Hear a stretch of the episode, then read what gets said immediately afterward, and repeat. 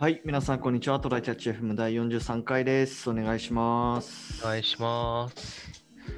宮地さ、あの、し家で仕事とかするときって、うん、なんか、デスク、デスク使ってるっけ？デスク使ってるよ、もう、ここ数年は。確かいい椅子買ったみたいな話してた、確か。うん、なんか中古でアーロンチェアを7万くらいで買った言ってたよね。うん、でなんかね、そういうのやりてえなと思うんだけど、あの、うち今ね、和室なんですよ。はいはいはい。まあ、さすがにそこにちょっとデスクとアーロンチェアは違うなと思って。で、あの、確かにね去年、そうそう、で去年、去年かな？去年の年始ぐらいから、あの在宅勤務やり始めて、うん、で、あの、ゲーミングチェアの座椅子版があったから買ってみて使ってる。そんなんあんのね。そうそうそう、ゲーミング座椅子が。あの、えー、下の、だから下の、なんだろう、キャスターからさ、上にニュッと伸びて、台座のところまで行くじゃん。あの下の部分が丸々ないの。なるほどなるほど。回転はできるから、その板の上に回転できるゲーミングチェアの座る場所が乗ってるみたいな感じ。なるほどね。そう。で、なんで買ってかっていうとね、まず、あの、畳直で、ちゃぶ台みたいなのに、あの、テーブルに向かって、うんパソコンをカサカサやってると、うん腰が死ぬ。死ぬでしょうね、それは。死ぬ。マジで死ぬ。のあで、まず買いましたと。で、すげえ良くなった。すげえ改善はされて、一応その、ちょっと高さがあるから、あの、なんだろう。い前に足を出した状態で、あぐらをかくような体勢もできるし、足も伸ばせるし、で、割と、割といいんだけど、それでもね、ちょっと、やっぱりその、なんだろうな。足の付けあたりの血が止まりやすいとか、若干腰回りとかへの負担とかはね、感じなくはないんですよ。ああ、なるほどね。なのでね、結構和室の人は、まあ、みんな、あ和室に限らずね、あの床に直で座って仕事をする人って洋室でもいると思うんですよ。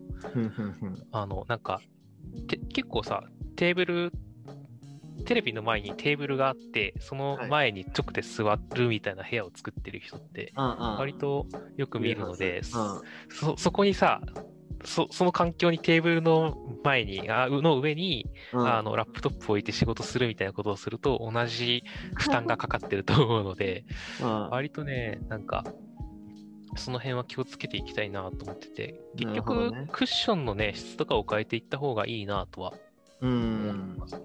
あの、ゲーミング座椅子の下の部分もそうだし、あの、はい。ジェジェル系のさ、あの、低反発みたいなやつとかも、まあ、一つ、なんだろう、選択肢としてね、ありかなとか思ったりしてるんですけど、まあ、なんだろうな、あの、視聴者の方でいい,、うん。あいいものがあったらね、送ってくれたら 喜びますよ。引っ越しという選択肢はないの？ある。あるでしょ 正直ある。うん。だって今のあとこ、ん新卒からずっと住んでるわけでしょ、確か。そう、ね、あの、次の来年また更新だから、ちょっとそろそろ引っ越そうかなと思ってて。なるほどね。うん。まあ、あの、気に入ってはいるのよ。僕和室好きだから。はいはいはい。和室で育ってきたので、なんか、そこは、ちょっと名残惜しいんだけど、まあ、ワンチャンその和室い一部屋、洋室一部屋だったら、それはそれでありかなとかも思ったうん。りなるほど、もするけど。なるほど。まあ、次はそうん。なんかこんあの今年末くらいになったらまた出社しそうだしな、そもそも。ああ、そういうのあるのかななんか結構リモートでいいものはリモートでいいになってるような気もするけどね。会社によると思う、そこは。うんうんうん。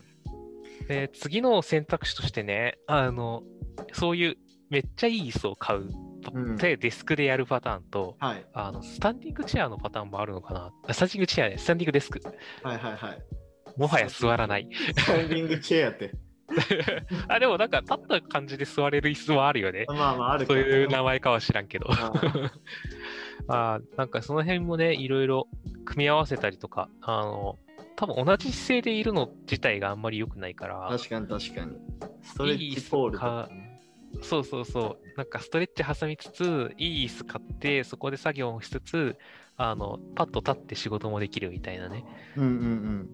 そういうのがいいかなって思うですよね。うんあの、宮内がさ、うちの会社ので、にいた頃に本社でさ、よく立って作業してたよね。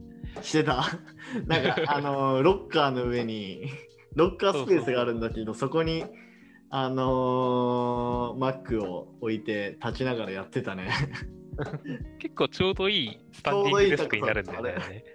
やってる人他にもいたしな。うんなんかああいうの、やっぱり、あの、いい姿勢、座ってるにはこここの姿勢がいいし、立ってるにはこの姿勢がいいしっていう選択、いい姿勢の選択肢を複数持って切り替えながらやれるね、やつをはい目指したいなと思うんですよね。まあ、ここまあ、は常にでよりはい、そういうのが、ねそうそう、より良くしていきたいので、なんか、引っ越したりして、そういう環境整ったらまた、そういう話もしたいと思います。はい。ぜひぜひ。じゃあ、じゃあ本題いきますか。はい。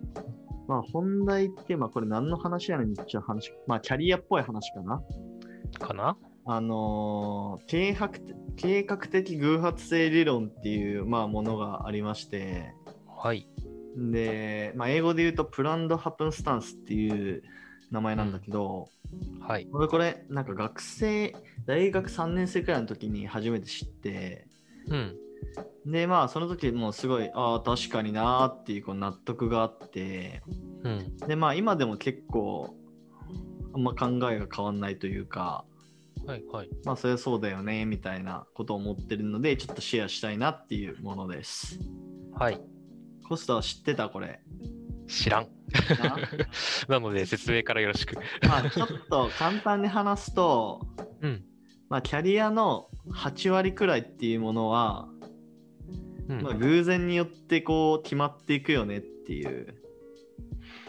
そうね。うなんか、、上手い人は、あ、すげえ上手い立ち回りしてんなってなるけど、うん、なんか、それ以外の人は、あの、なんか、いいダクダクというか、その流れに身を任せるよね。僕も割とそうだけど。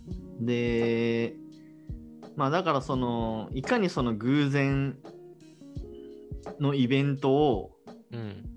なんか起こすかみたいな、その偶然起きるイベントの回数によって、なんかその、自分の進路がなんかより良いものになっていくよみたいなことを確か言ってて、そうだね。うん。で、えーっとね、あ、ここになんかか、なんかウェブページに箇条書き書いてあるな。まあちょっとこれ後で概要欄でシェアしときますけど、うん。えー予期せぬ出来事がキャリアをさ左右するってまず一つあって、うん。で、まあ2番目に偶然の出来事が起きたとき、行動や努力で新たなキャリアにつながる。で、3番目、何かが起きるのを待つのではなく、意図的に行動することでチャンスが増える。まあ意図的に偶然イベントを起こそうみたいなことかな。うん。うん。うん、でまあその偶然イベントを起こすために、まあ、大事ななんかそのなんか5つの素養素養というか大事なことみたいなのがあって、えっと好奇心、えー持続性楽観性柔軟性冒険心みたいな、まあ、このなんか5つを持ってればなんかよりこう偶然イベントに遭遇してなんか人生いい感じに進んでいくよみたいななるほど。感じのことを言ってるんですよね。で、まあ、そ自分の、あのーなんだろうな、そのここ10年くらいのうん。なんか人生に照らし合わせてみると、まあ確かに、うん、なんか学生の頃は、と考えてた10年後の自分と今の自分ってまあ普通に全く違うじゃないですか。そうだね。うん、なんか俺で言うと例えば留学カナダに学生時代行った時にうん。なんかすごいウェブサービスとか面白いなと思って、まあ、その時結構全然現地の情報とかなかったからそういうインターネットとかで情報を調べてうん。なんか現地の人とかと会ってあインターネットすげえってなって、まあ、帰国してなんかウェブ系のスタートアップでインターンシップしてでそこでたまたまなんかエンジニアっていう職種の人に初めて出会ってうわプログラミングおもれーってなって プログラミング勉強し始めてで今、うん今今のキャリアに至るみたいな。だから大学時代はプログラミングしてとか全く思ってなかったんだけどなんかいろいろ重なって、まあ、今プログラミングしてるみたいなエンジニアしてるみたいなことがあってそうね。でまあそれはね少なくともなんか俺の人生をかなりいい方向に持っていってくれてるから なんかこの計画的偶発性理論っていうのはまあ確かにそうなんだなっていう気がしてる。そうだね。カナダに行って、まず何何かに出会うってところから。そうそうそうそう。うん。ででまあそのカナダに行くっていうやつは今さっき言った5つのなんか好奇心とかなんか冒険心みたいなところが多分マッチしてるんだろうなっていう。そうね。で、な、まるまる、あ、なんだっけ、インターネットおもれになったのは好奇心だしね。そうそうそうそでインターン行くのもそれと冒険心とかで、で、うんそれを、や、やっぱやばいかな、できないかなってならなかったのは、その楽観性とかの、う。そうだね。あったのかもね。うんあと2つなんだっけ？えー持続性とか柔軟性とかかな。柔軟性はまあ、毎回いろんなところで出るから、ちょっと分かりづらいけど、持続性はね、ずっと続けてるしね。そうね。まあそのインターンもね結局周りの人とか大体3ヶ月とか半年とかで辞めるんだけどなんか俺はなぜなぜか2年くらいやってて。そうそうそう。だからまあそういうのがあるのかなっていう気がしてます。コスタはなんかそういうのなんかある？自分の思い当たる節みたいなの。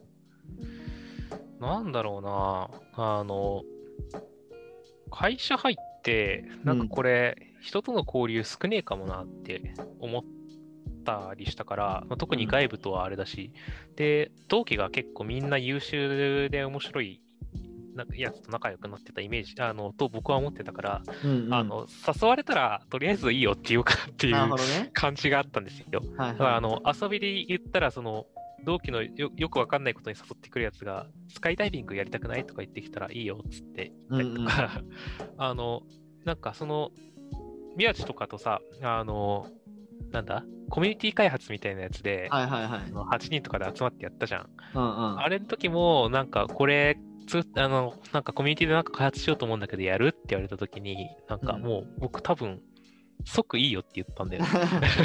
まあそうもうねなんか、研修用の帰りの電車かな、の駅をホームかなんかで言われて、もう多分1秒以内にいいよって言った覚えがある。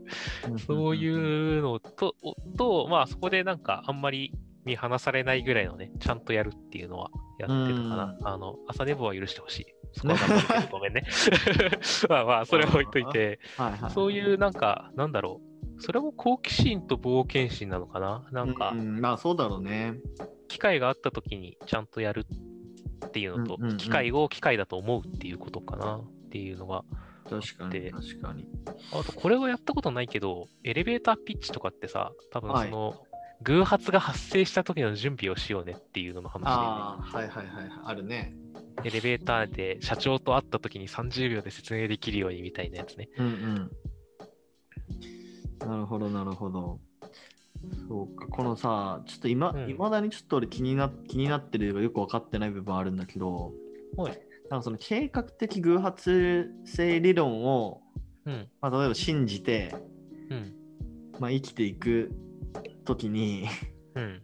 なんかキャリアプランってじゃあ必要なくなってくんの？みたいな。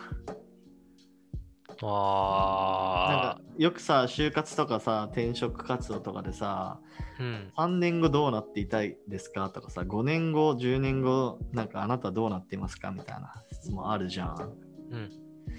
なこれにどう答えようかなっていう、なんかあんまりやっぱ、その、例えば1年後に何々して、2年後にこうなって、で、3年後には最終的にここの結果でマネージャーになってますとか、さすがにそこまで言えないよね。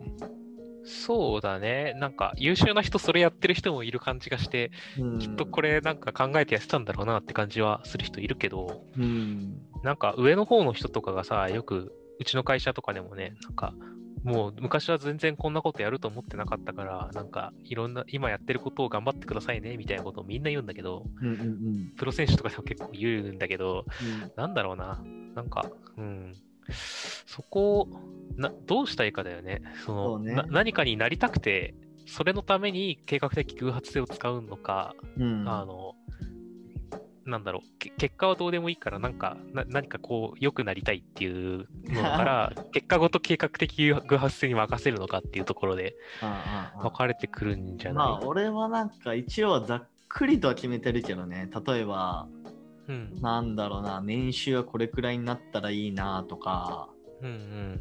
なんか一日のうち何時間はなんか遊べたらいいなとか、そうだね。うん、なんかこんなライフスタイルを送ってたいくらいのうん。ざっくりとしたイメージは持ってるけどうん。この職種でこの職位についていたいみたいなところはうん。もうなんか流れに身を任せてるっていうかうんなんかまあ目の前の面白そうな案件をにひたすらこう 食いついてやっていくくらいのスタンスでいいんじゃないのかなと思ってる。確かにね、そういう、なんか、じゃこれになりたいみたいな限定されてないものだったら、うん実際その、それに効いてきそうなものっていうのをちょっと取捨選択しながら、うんうんうんなんか、計画的偶発性がをなのために、なんかいろんな機会は作っといて、その機会の中からした選択をちょっとやるみたいなのがそうねいいのかもしれないね。まあ柔軟にねやっぱそこら辺は 対応できるようにねそうだね。構えときたいよね。なるほどなるほど。まあなんで今、あ、はい。あのーあれだねその面接就活の面接とかでもうん。なんか俺多分その新卒の時はこの話ししてたような気がするなんかまさにそのキャリアプランありますかみたいな聞かれて、でまあざっくりとは答えたけどうん。うん。残りの部分はなんかその計画的偶発性理論っていうものをなんか結構信じてるんでうん。なんかそれにこうある程度こう余白を持たしてなんかやっていこうかなと思ってますみたいなうんなるほど。といなんか言い訳にしてた気がする。そうね。なんか目標がある人はいいけど、宮地のもさ、ざっくり目標があるけど、僕もそのくらいあるかないかぐらいで、うんうんあの具体的な興味って多分3年後のに興味があること、まだ知らない可能性があるから。そうなんだよね。もうもしかしたら3年後はプログラミングに飽きて、うんなんかわかんない。なんか油絵とかやってるかもしれないし。そうなんだよね。うんだから、今や、興味があることをやって、3年後には、なんか今、今は、その3年間で頑張ったことと、次のことの掛け算で、ちょっと強い人になればいいんじゃないっていう感じがしてるかな。はい。どうやって起こすんだろうな、本当に。どう？うん？計画的偶発性を、なんかな、なんだろう、より良くしていきたい。つまり、その、そういうけいいい偶然をたくさん起こしたいみたいな話でしょ。うんうんうん。で、まあ、結局人に会うのが、なんかこう、計画、えいつも通りじゃない人に会うのが一番まあそうね。効くと思うんだけど、うんうんうん。なんだろうな。まあ多分、うん。あそう、あの、あの昔だったらさ、今うん減ったけど、タボコミュニケーションってやつはね、強かったと思うんだよね。え、何それ？あの、なんか喫煙者、喫煙所でさねなんか、ね。そう喫煙者の皆さんがさ、なんか休憩時間でもないのに、休憩に行ってさ、俺たちはタバコミュニケーションしてるんだとかほざいてたあれがさ他はあまり気に入ってはないんだけど、あの、非喫煙者なので。ただ、あそこでうちでもプロジェクトを取れた人とかいたりしたから、いや、なんかそれは会社としてどうなんだって思うものはものすごくあったけど、それでもやっぱり人と人とが、なんかプロジェクトとか年代とかを超えて出会う場所としてはあったよなと思ってて。まあそれが柔軟性じゃないですか。こだわりすぎず柔軟な姿勢を取る。いや、単純にタバコが体質的に辛い人がいるんですよ。っていう話で。ねタバコはちょっとどうかと思うけど、うんまあ、多分他にもなんか襟好みしてるいやなんかこういう人とは関わりたくないなみたいなバリアを、うんまあ、どんどん取っていこうよって話なんじゃない？そうね、確かにそれはあると思う。リモートになった時に、人となんか、ポンとコミュニケーション取るのさ、廊下で偶然会うとかないから、マジで難しくなったなって感じはする。まあ、だからこそこのねさい一番冒頭に言ったなんか最初の5つのあの好奇心持続性楽観性柔軟性冒険心っていうやつをあえてこうちゃんと意識していくっていうのが、まあ、大事なんじゃないのかなと。そうだね。はいちな。みになんか、デメリットっていうのかな？なんかこう、計画的偶発性こういうとこ危ういよみたいな、気をつけといた方がいいよみたいなのってあるの？うーんまあだからまああのー今さっき言ったそれによってちょっとあまりこう将来のこと考えなくなっちゃうみたいなことなんじゃない？なるほどね。うん。楽観性によるものか。もう時の流れ時の流れというかその時その時の流れに身を任せようみたいなそうだね。なんかバランスをとって、自分ではこうしとくけど、何か起こった時はそっちに寄せようとか、なんかバランスを取るといいのかもしれないね。うん。まあそんな感じですかね、今日は。ねはい。じゃあ今日こんな感じで終わります。ありがとうございました。ありがとうございました。またね。